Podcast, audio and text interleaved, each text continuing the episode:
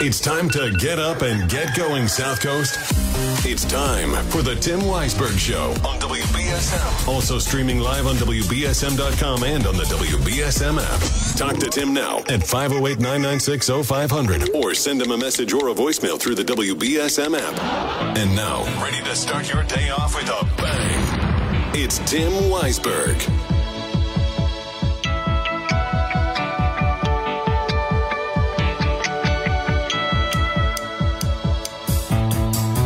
Welcome back in, third and final hour of the program here on Friday morning. And that means it is time to be joined, as we are each week, by New Bedford City Council President Linda Morad. And joining her today is Councilor at Large Shane Burgo. Good morning, councilors. How are you? Good morning. Good morning, Tim. Hopefully, you're both staying cool today. Yes, Yeah, I was just hopefully. telling Councilor Morad that I have my AC on preemptively. I think you have to. walked, the Yeah. Dog, I walked the dog this morning and I had to come in and uh, go immediately into the shower. It's so humid. This this is one of those days where you have to have the air conditioning running, even if you don't feel like you need it. Like you said, it's it's pre gaming, Councilor Burgo, with with the air conditioning. So uh, Hey, one Tim, so wait a minute, Tim. In the morning, when you know that uh, Council Burgo's going to be with me, um, why don't you make a musical selection that he can sing to? hey, we can I, I can find karaoke versions of any song you want, Counselor. So oh, we'll plan for that for next time for we'll, sure. we'll yeah. have to have you come in in studio sometime and, and perform for us. Oh, wonderful. So, uh, first of all, uh, Council President Morad, let me just start off with with this question. Uh, last week when we talked, I had asked you if you had planned to run for mayor. and You said that um, that you your intention was to run for your at large position again, but that you know things could change. And here we are on the final day to pull out the nomination papers. Has anything changed? Uh, no, nothing's changed at this point in time. Um, and, you know, I do plan to submit my signatures for certification for my position at Counselor at Large. And um, I, I know that there's three more days, is that right? It's due August 1st. I think that's Tuesday. So uh, we'll see. Um, I don't imagine anything will happen between now and then, but if it does, um, you know, we'll assess our position. So, but you don't have papers already to run for mayor. No, I have papers to run for Counselor at Large. That's what I pulled, and that's what I've had people sign. Okay, just just clarifying because we don't want to get any confusion like what happened with Councilor Gomes. So we want to make sure that people understand what's what's going on. And speaking of what's going on, I'm sorry. Go ahead. That's good, but I'm confused every day. So. I feel you on that. Uh, one of the big topics of discussion today has been uh, this new plan school. Jack Spillane has a column, so we were we were discussing about that the the planned uh, combination of the DeValles and Congdon School. And I know, Councilor Burgo, that you were on the uh, the, you were the city council's representative on the site selection committee. And one of the questions that came up about this is if that Goodyear site is safe to put a school on. I, I can't imagine it's gotten this far in the process if it isn't, but how can we alleviate concerns that people may have about whether or not this might turn into another situation where there's um, contamination found once the school is built? Yes, that was definitely uh, a huge concern, especially among my colleagues. Um, we did receive, I, I want to say it's a, a 1,500 page uh, report. Um, you know, Michelle Paul, um, oh, I'm blanking on her actual title, but she's, um, oh my goodness, why can't I think of what her job title She's is the in the city? Environmental and Resilience Director. Yep. Beautiful. Thank you. Yes. And uh, I'm very confident, um, you know, in her statement that, that they did find that there is no contamination at this time, that the any remediation that was done was done properly. Um, I'm sure, I, I think in Jack's call, and I think they also mentioned that there was a housing development uh, slated to possibly be put there. Um, and the, the, the rigorous process they went through to make sure that, that it was also not contaminated. So, unlike uh, some past situations that we've had, uh, this time around, we are very confident um, that there is no contamination there and it is going to be very safe for our students. And and this is a situation where you know we've talked about this a little bit where uh, you know ideally you might want to have two new schools built, but the reality of the situation is that's just not going to happen. You're not going to get that kind of funding soon enough for to fit the need. So combining the schools is is the best option. Um, can you talk a little bit, Councilor Burgo, about that discussion with the site selection of how you're going to be able to bring together uh, essentially the the student bodies of two different schools? Yeah, so that I think was one of the other bigger challenges as well, because you're thinking, you know, originally it's only about 400 students, but now combining it, I believe the number is about 760 students. Um, so of course the building needs to be larger, the space needs to be larger, um, but it is more cost effective that way when you're thinking about splitting your resources to do two different sites. Um, so I think it, it's more feasible, especially in the long term when you're talking about staffing purposes uh, of two different facilities. Uh, now there's only one facility to maintain. Um, you know, as some are aware, the Congdon and Duval School, they're both, you know, I believe over 100 years old, built in the early 1900s. Um, they're not in great condition. Um, of course, we could use the money that we have to try to fix them up and get them back into working condition, but at this time, it makes more um, cost, uh, you know, feasibility to actually just build a new structure on that Goodyear site, which will give them, you know, there was a criteria that we were graded on. Um, it was like the educational programming of the school, whether or not the classrooms work well together, are able to, uh, you know, collaborate as teachers and educators. That was very important for them. You know, then we look at the actual building design itself uh, whether or not there's security and safety in this building. The windows are great. Uh, you know, we talked about solar issues and uh, other potentials for expansion. Um, and then, of course, we look at the actual site score, the site design, where it's going to be. I know one of the other options that we had besides the Goodyear site uh, was an expansion on the current location at DeValles, where we would have had to expand into an, a plaza area that uh, abutted a um, mechanic um, which I believe Jack talks about in his article. Um, so the fumes that possibly could come from that business, uh, the noise, uh, you know, all those things were also concerns. And then there's just logistical scoring um, ter- in terms of constructability, um, impact to education, because you have to realize now we have to build this, um, and obviously the students aren't going to be able to be inside the building while it's building. Um, which you know, construction, if everything stays on course, won't begin until the spring of 2025. Um, and then it will be completed in the fall of uh, 2026. And then it actually, the doors won't open until January of 2027.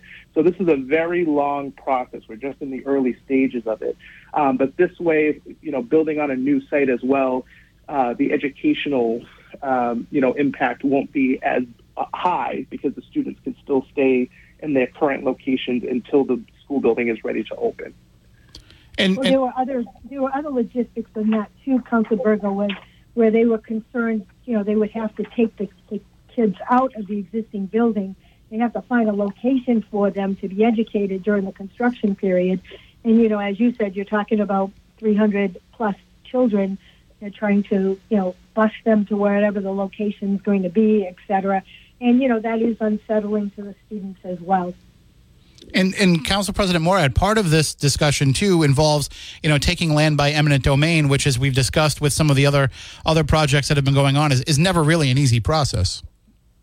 No, not at all. And you know, um, I was concerned, and um, I, I, do want to speak uh, on one issue though that you raised about a combined school and the student body. But regarding eminent domain, I mean, I, I get concerned that you know we're not paying fair market value to the owner of the property the owner of that property has owned it for uh, 15 plus years, probably more than that, has paid almost $100,000 a year in taxes.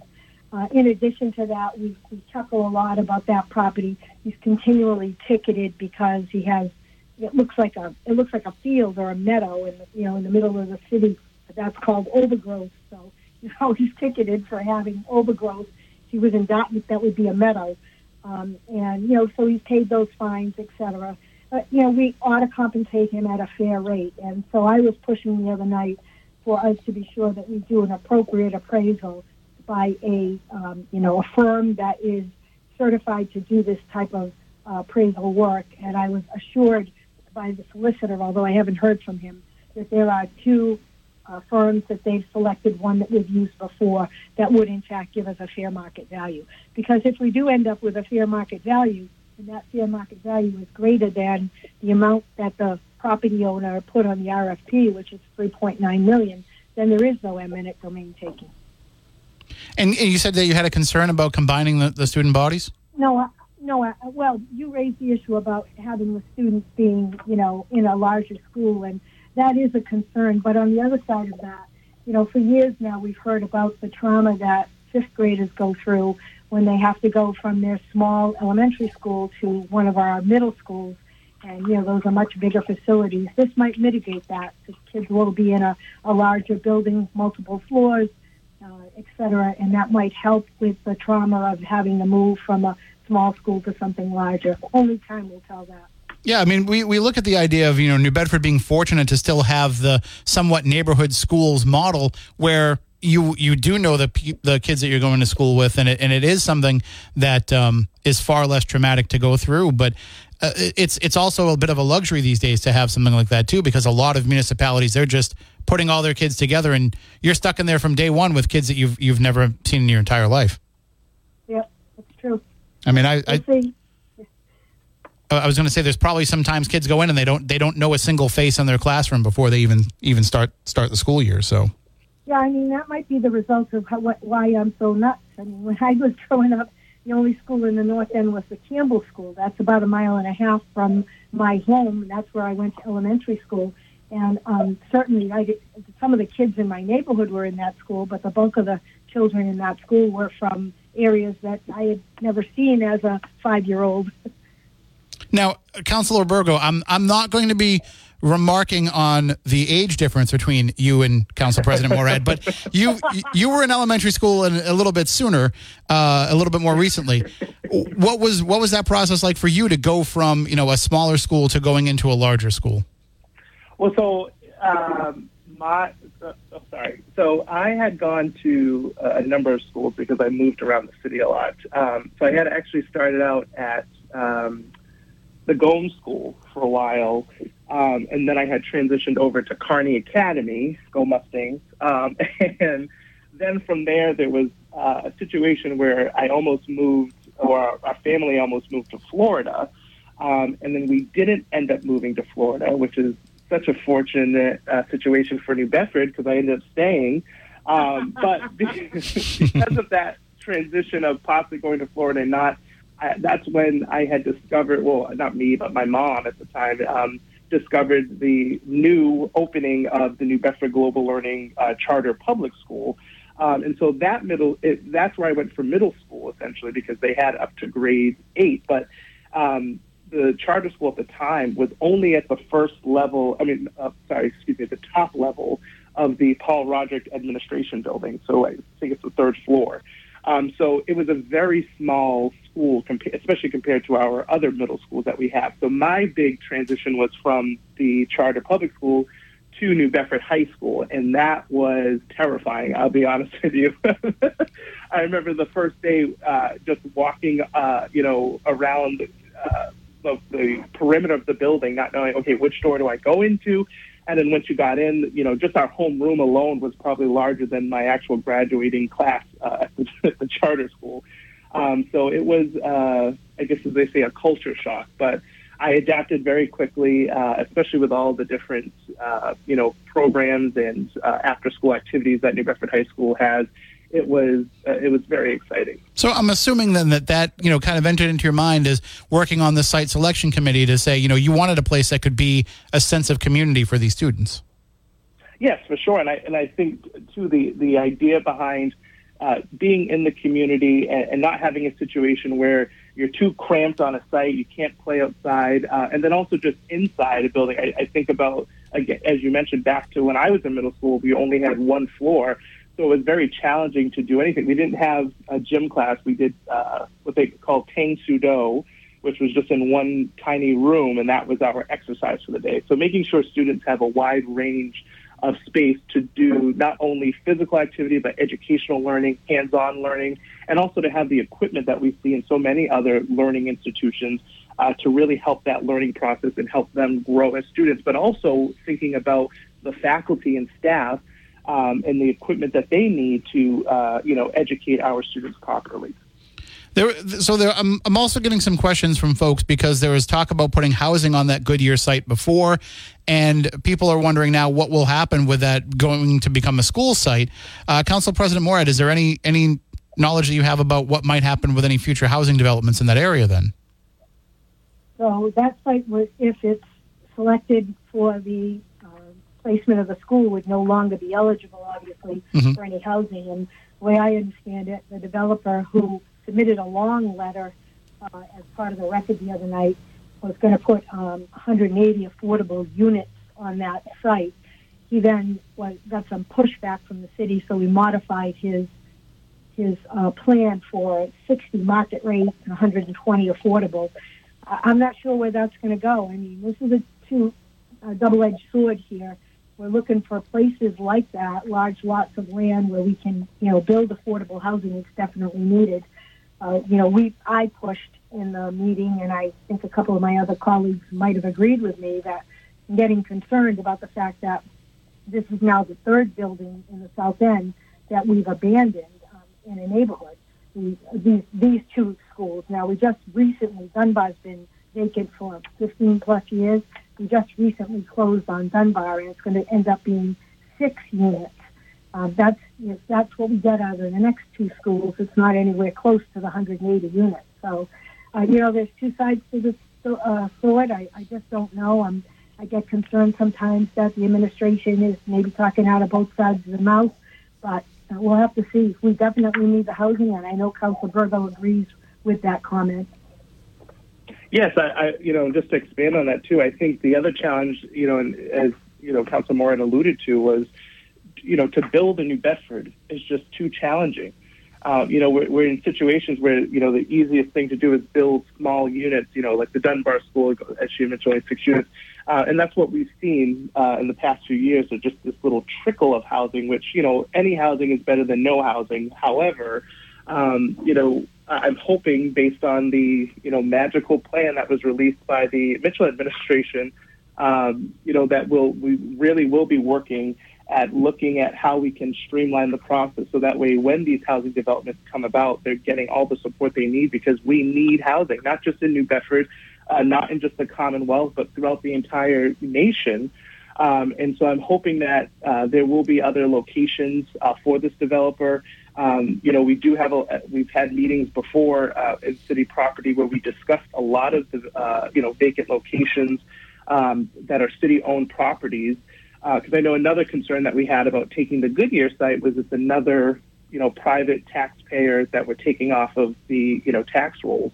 Um, so that is definitely another concern that we, we you know consider when taking these uh, votes and making these decisions. And uh, Council President Morad, um, the RFP process is now going to be beginning too. Speaking of you know un- unutilized buildings in the South End, to be able to take the police station and two of the fire stations and be able to uh, you know put those out for RFPs to see if they can be developed into something else. Yep, and um, we passed that unanimously. I asked that there be a 60-day uh, turnaround on that regarding how long it would be. The RFP would be out and open. You know, I, I get concerned the administration continues to extend these RFPs, which you know I think that's great, but we're not you know we're not accomplishing what we want to do, and we're doing the same thing over and over. So at the end of 60 days, if for some reason um, these buildings have not had any interest and haven't moved in any way, we need to look at a different way to, to offer them to incentivize whoever is going to take the property over, whether it's monetary incentive or you know some kind of commitment on the part of the city that would help them take the properties, put uh, redevelop them, and then put them back on the tax rolls. We, we just can't leave these buildings everywhere. Uh, Not only are they a blight in the neighborhood, but they're they cost the city. We have to maintain them, and you want to keep them up to a level where when someone does eventually buy them, they're not you know falling apart. So, and uh, just in the final few moments that we have here, uh, Councilor Burgo, I know yesterday you were at the unveiling of the new uh, Love the Ave Lovelock sculpture in the Nye Street Pocket Park, and I'm looking at some photos of it. It really is. It's, it's something that you know displays the message that they're trying to, to go with with Love the Ave, and also you know representative of New Bedford as well. Oh yes, without a doubt. You know, I just it was such a great event. Um, you know, getting to see the community come together um, anytime like that is, is just marvelous. And you know, for me, what was great is once they actually unveiled the sculpture, the the murmuring that happened of like, oh well, is that you know? Some people said it looked like a whale's tail into into a shape of a heart. Some people said it looked like two birds kissing, or you know, and then what does the net represent? What do the locks represent? Um, you know, so it's just interesting to hear the discussion that was surrounded by it and knowing it's going to be a permanent fixture there for people to come and enjoy. Uh, and really, it, it encourages that dialogue, not only to discuss what the sculpture means, but also just to have that discussion about where's New Bedford going, where have we gone, and I think that's what the sculpture really speaks to is the past, present, and future of New Bedford. Absolutely. And will will you both be taking part in National Night Out on Tuesday at the Gomes School? Uh, unfortunately, I will not be able to. This is probably one of the first national night outs that I'm going to be missing. Um, but yeah, I, I will not be there for this year's national night out. But that, just so people know, is Tuesday, August 1st. This time it's at uh, the Carney Academy, um, Carney Elementary School on at 247 Elm Street, New Bedford. I know that people are used to it being at Gomes School. We have a different site this year, and that will be taking place from 4 p.m. to 7 p.m. So I hope a lot of families will be out to enjoy that. I plan to be there. It should. It's always a fun time. Uh, hope and the weather forecast is that it won't be this type of humidity. So hopefully people will come out and enjoy. You know, there's always food and entertainment and games, and of course there's uh, all the resource tables. And uh, Council Burgo is correct. I realized after I mentioned that to you yesterday, Tim, that they moved the location. So we will be at uh, Carney this year, not at Gomes. And they have a nice area in there in the back of the school, so it should be um, it should be very nice there as well. I don't know if we can land the helicopter there, but we'll see. Well, as long as they let you turn the lights on on one of the police cruisers, that's all that really matters, right? You know, Get, you, many years ago, before Council Burgo was born, speaking of ages, um, we used to, not only do we have National Light Out, but we used to take a caravan of cruisers and we used to go in different directions with sirens blaring and stuff to give attention to you know, public safety, et cetera. We don't do that anymore, but that was always fun. Got to ride in the front seat instead of the back seat of the cruiser. All right. Well, we will talk to you next week, Council President Morad, when you'll have uh, Councilor Carney with you. Uh, Councilor Burgo, thank you as well for joining us, and uh, and I hope that you both have a great but not too hot weekend. You as thank well. Thank you for the time. Yep. All right. Thank you so much. That is Council President Linda Morad and Councilor at Large Shane Burgo. And right now, we are going to go into the newsroom with Adam Bass. On the other side, more of your phone calls at 508 996 0500. But now let's get all the big stories of the day with Adam. Former President Trump is facing more charges in the Mar a Lago classified documents case. Special counsel Jack Smith filed a new indictment Thursday, alleging Trump requested security footage at the Florida estate be deleted. Trump was hit with an additional charge of willful retention of national defense information and two additional obstruction counts. Speaking of the former president, he is set to campaign in Pennsylvania this weekend, but one mayor says the candidate still owes his city for the last time he had an event there. Erie Mayor Joe Schember tells GoErie.com that because the city has yet to receive more than $35,000 Trump owes from a rally in 2018, they will attempt to get the former president to pay in advance this time. Schember says it's important to remember it's taxpayer money being used to pay overtime for police officers to help ensure Trump's visit is safe for everyone. Saturday's rally is set for 6 o'clock p.m. at Erie Insurance Arena. LeBron James' oldest son, Bronny, is being discharged from the hospital after suffering a sudden cardiac arrest. The medical emergency happened during a workout at USC where the 18 year old plays basketball. A Cedars-Sinai medical group doctor says James is showing encouraging signs of recovery and is at home resting. A new survey revealed half of Americans see China as the largest threat to the U.S. economy and national security. That's according to the Pew Research Center. Officials say the survey shows an increase of negative attack, attitudes towards China since the country has been the main focus in politics. Hundreds of workers in Chicago's Loretto Hospital are prepared to walk out on Monday. Perry Williams has more. The union representing employees at the Westside Medical Center say contract talks ended abruptly. And we are poised to strike on Monday, despite our best attempts to negotiate and get through to Loretto management. They walked away from the table yesterday. The workers are pushing for better wages and safer staffing. Employees set to walk off the job include mental health workers, radiology technicians, inpatient transporters, housekeeping workers, and emergency technicians. I'm Perry Williams. The historic launch of a Falcon Heavy rocket is being postponed again. The triple core rocket was set to blast off Thursday night from Kennedy Space Center, but SpaceX ended up scrubbing the launch to complete vehicle checkouts. The rocket is carrying the largest communication satellite ever built. The launch has been rescheduled for tonight. Trader Joe's is recalling nearly 11,000 cases of one of its store brand soups because they may contain bugs. The FDA says in a release Thursday that Trader Joe's unexpected broccoli cheddar soup has insects in the frozen bro- broccoli florets. The 20 ounce soup containers were sold at stores in California, Connecticut, Florida, Illinois, Pennsylvania, Texas, and Washington state. They are being voluntarily recalled by the manufacturer based in Oxford, Pennsylvania. And extreme heat can take a toll on your mental health. Sarah Lee Kessler reports. Psychologists say triple digit feel like temps can trigger aggression, self harm, and a jump in psychiatric emergency room visits. Extreme heat can lower our general ability to be resilient. Dr. Joseph Galasso, a clinical psychologist in North Jersey, says if you're dealing with substance abuse or pre existing mental illness, you're especially vulnerable to relapse. If you are taking psychotropic medication, it's important to understand that several types of these medications can impair our body's ability to regulate temperature. I'm Sarah Lee Kessler. In sports, the Red Sox are in San Francisco, California tonight to face off against the Giants in game one of three series. First pitch at 10.15 p.m. And now here's your ABC6 local weather forecast. Well, we have a heat advisory in effect, as well as an air quality alert and a rip current risk all through this evening. So if you're planning on being outdoors, be cautious today. It's going to be hot, mostly sunny and humid, high near 88. Tonight, mainly clear and humid, 71. And for tomorrow, it'll still be humid with a mix of sun and clouds and some showers and storms passing through the afternoon, high near 85. From the ABC 6 Weather Center, I'm meteorologist Skylar Spindler on New Bedford's News Talk Station, 1420 WBSM. It is currently 78 degrees right now in New Bedford. I'm Adam Bass, WBSM News. Stay up to date with New Bedford's News Talk station, WBSM, and get breaking news alerts and podcasts with the WBSM app. Think of it as breakfast for your mind. Back to the Tim Weisberg Show on WBSM.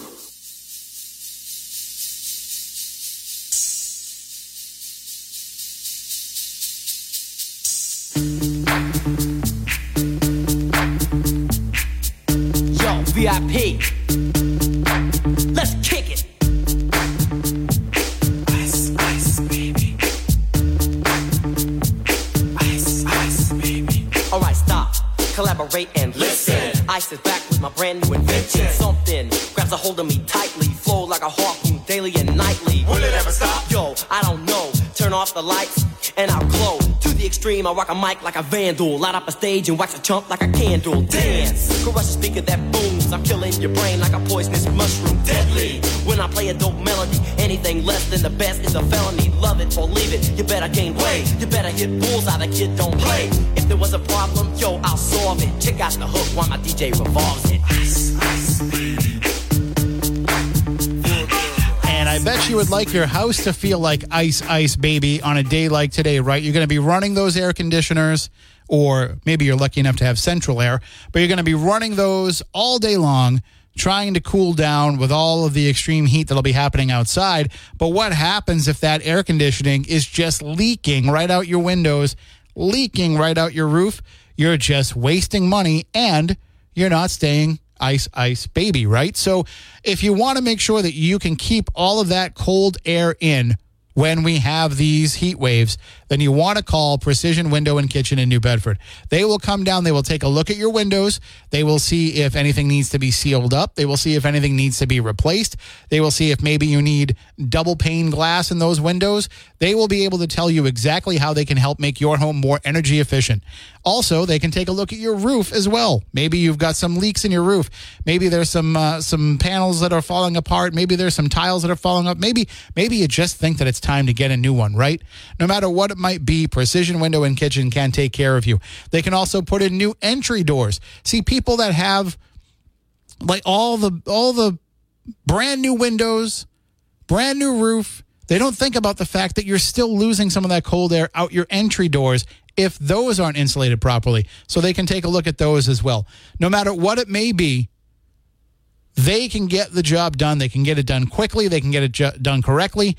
And they can eliminate any middlemen because they've got all of the stuff that they need to do the job right there in their workshop behind the showroom at 1111 Acushnet Avenue. You can stop by there and you can talk to them, or you can go to precisionwindowandkitchen.com to find out more and to sign up to get a free quote. That's precisionwindowandkitchen.com. We're going to take a break and be back in just a few moments. And welcome back in 508 996 0500. That is the number to call in and chime in. A reminder that coming up at 9 a.m., Marcus and Chris will be broadcasting South Coast Now live from the Museum of Madeiran Heritage. It is going to be a pre feast extravaganza. They're going to be talking with all kinds of folks involved with the upcoming 107th Feast of the Blessed Sacrament. They're going to be talking about some of the things that you can expect. They're going to be talking about things like the new security measures that are going to be in place. They're going to talk about what you can expect that you are used to seeing there over the years, what might be new. They'll talk about the food. They'll talk, of course, about the Madeira wine, all kinds of great information for you. And what I love about it is I, I was down there last year doing the show, and I got the chance to learn so much just about Madeiran history in just the, the three hours that I was on the air because it wasn't something that I was very familiar with.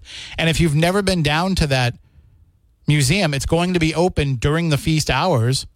So you're going to be able to go in there for free and check it out and see everything that they have to offer and learn about the Madeiran culture while you are enjoying the Madeiran culture. So I highly recommend it if you haven't been there. It's at 27 Hope Street. That is the address. And, and maybe you want to stop by and wave or drive by and wave to Chris and Marcus as they were out there today. They would love to see you come by and honk the horn and wave, but don't, don't just don't lay on the horn a whole bunch because you know they're going to be on the radio. But if you say, well, where is Hope Street?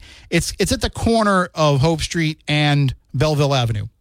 So if you head down to like you know Amaral's Market, if you know where Amaral's Market is, uh, in the Mitsubishi of New Bedford, it's like right between the those. There's a gas station, and then right across from the gas station, you'll see the Museum of Madeiran Heritage. It is a great place to visit.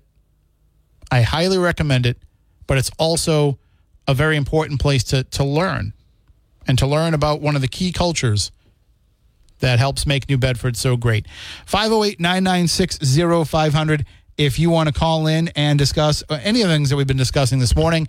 As you heard with the councilors, you know, there was some concern over the possible contamination at the Goodyear site and whether or not there would be a good spot for a school. And as as explained, you know, this is something that was tested and checked out ahead of time before this site was targeted as the place to build this new school. And really, if you want to get more in depth in the story, head on over to newbedfordlight.org. You can read Jack's piece on it. He talks uh, far more about, you know, why that site works, why some people thought that it didn't work, why that site was better over building it on the current DeValles school site. And also, you'll find out a little bit more about why it has to be this way, why you can't just build two new schools. He really gets into the funding mechanisms and why they have to act now. And the important thing is, and we, I, I didn't mention this with the councilors, and I should have, if they don't move forward right now with this site, they fall out of the queue with the Massachusetts School Building Authority. And then you got to wait till you get another chance at that. And it could be years, years for that to happen. So right now, the Massachusetts School Building Authority is willing to work with you on building the school you better be ready to build that school or else they're just going to move on to the next project. It's not like they have representatives that work with every city and say, "Okay, well, you know, we can we can do many of these all at one time." Nope.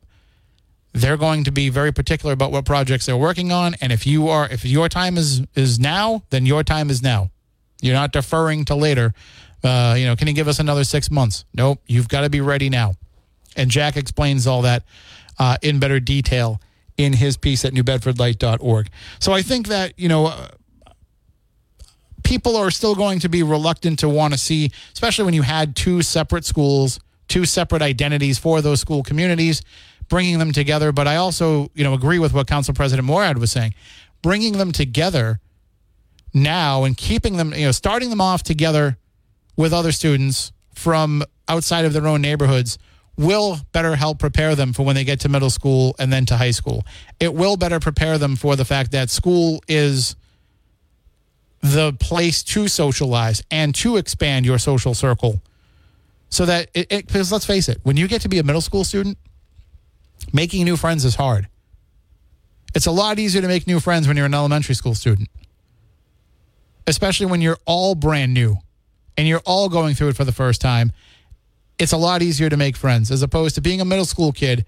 And trust me, I've been there. I was the middle school kid that didn't grow up with the rest of the kids that were in my class and immediately became the outsider and suffered as a result of that.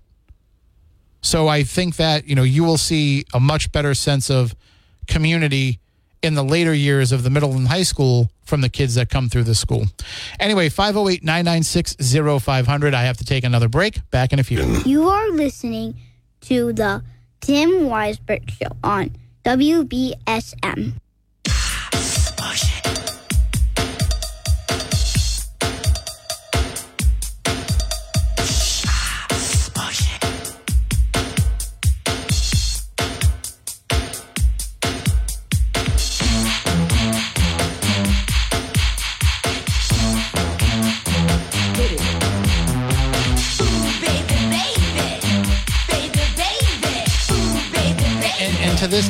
I can't hear that song and not think about when I used to do the locker room here on WBSM with Jack Peterson and Evan Russo. I don't know if you remember those days. I think we were, what, originally, I think we were on Monday nights. We moved around the schedule quite a bit. But I think we started off on Monday nights. And I remember I was in, I think I was still in, no, maybe I was out of college. Yeah, I was out of college by the time that they reached out. But when they were starting that show, I got uh, an email or a phone call from from Evan saying that he was starting this new sports show with Jack and that they wanted me at the time I was the wrestling columnist for the Standard Times. I was writing a pro wrestling column every week. And he said, We would love to have you come on for five minutes every week and talk about what's going on in the world of pro wrestling because it was super hot at that time. And I said, Well, I'd love to come in and be part of the show, like, you know, be in studio for it. And he said, Yeah, come on in. And it turned into me becoming a co host. And now look at me here 20, 21 years later. 508 996 0500. You're next on WBSM. Oh. commercial with a little child. I hope you guys obey child labor laws. That was uh, that's Stephanie Burke's daughter, Maddie, and uh, Nice, she she came in here to to kind of intern a little bit. She wanted to learn a little bit about the radio one day, so uh, we we had her come in and see how we do things, and we had to record that. That- That's cool. Yeah, the other night with a Councilor Burgo, I was there. That's right around the corner from my house. My family has an interesting connection to that. My family's been in this part of the North End for over 90 years. But that actual spot, the building that was there, the four-story building with Desertor Insurance on the bottom, Mhm. my mother lived there when that building caught fire in 1989, I think it was. And um, so, and the builder, the guy who built that statue, grew up a few buildings down, uh, Peter Francis. So it was a good turnout. There was over 100 people, um, very well represented, different organizations. There was four or five different organizations that pulled that together going forward in that master plan for the whole North End. So it's not just about the avenue; it's about the North End. Yeah, and it's a it's a beautiful sculpture. It's uh, it's a great addition to the city for sure. And I like the different things. Some people thought it was Bruce Vaughn's kissing. Somebody thought it was an upside down. It, it really was engaging. So That's what art is. It gets you talking. you have a good, safe, and wonderful weekend, my friend. You as well. Take care. Uh, all right, that'll do it. I do got to take a final break here. Um, and uh, if we have any time left, you can give me a call 508 996 0500, but back in a few. And that's going to do it for me for today. I hope.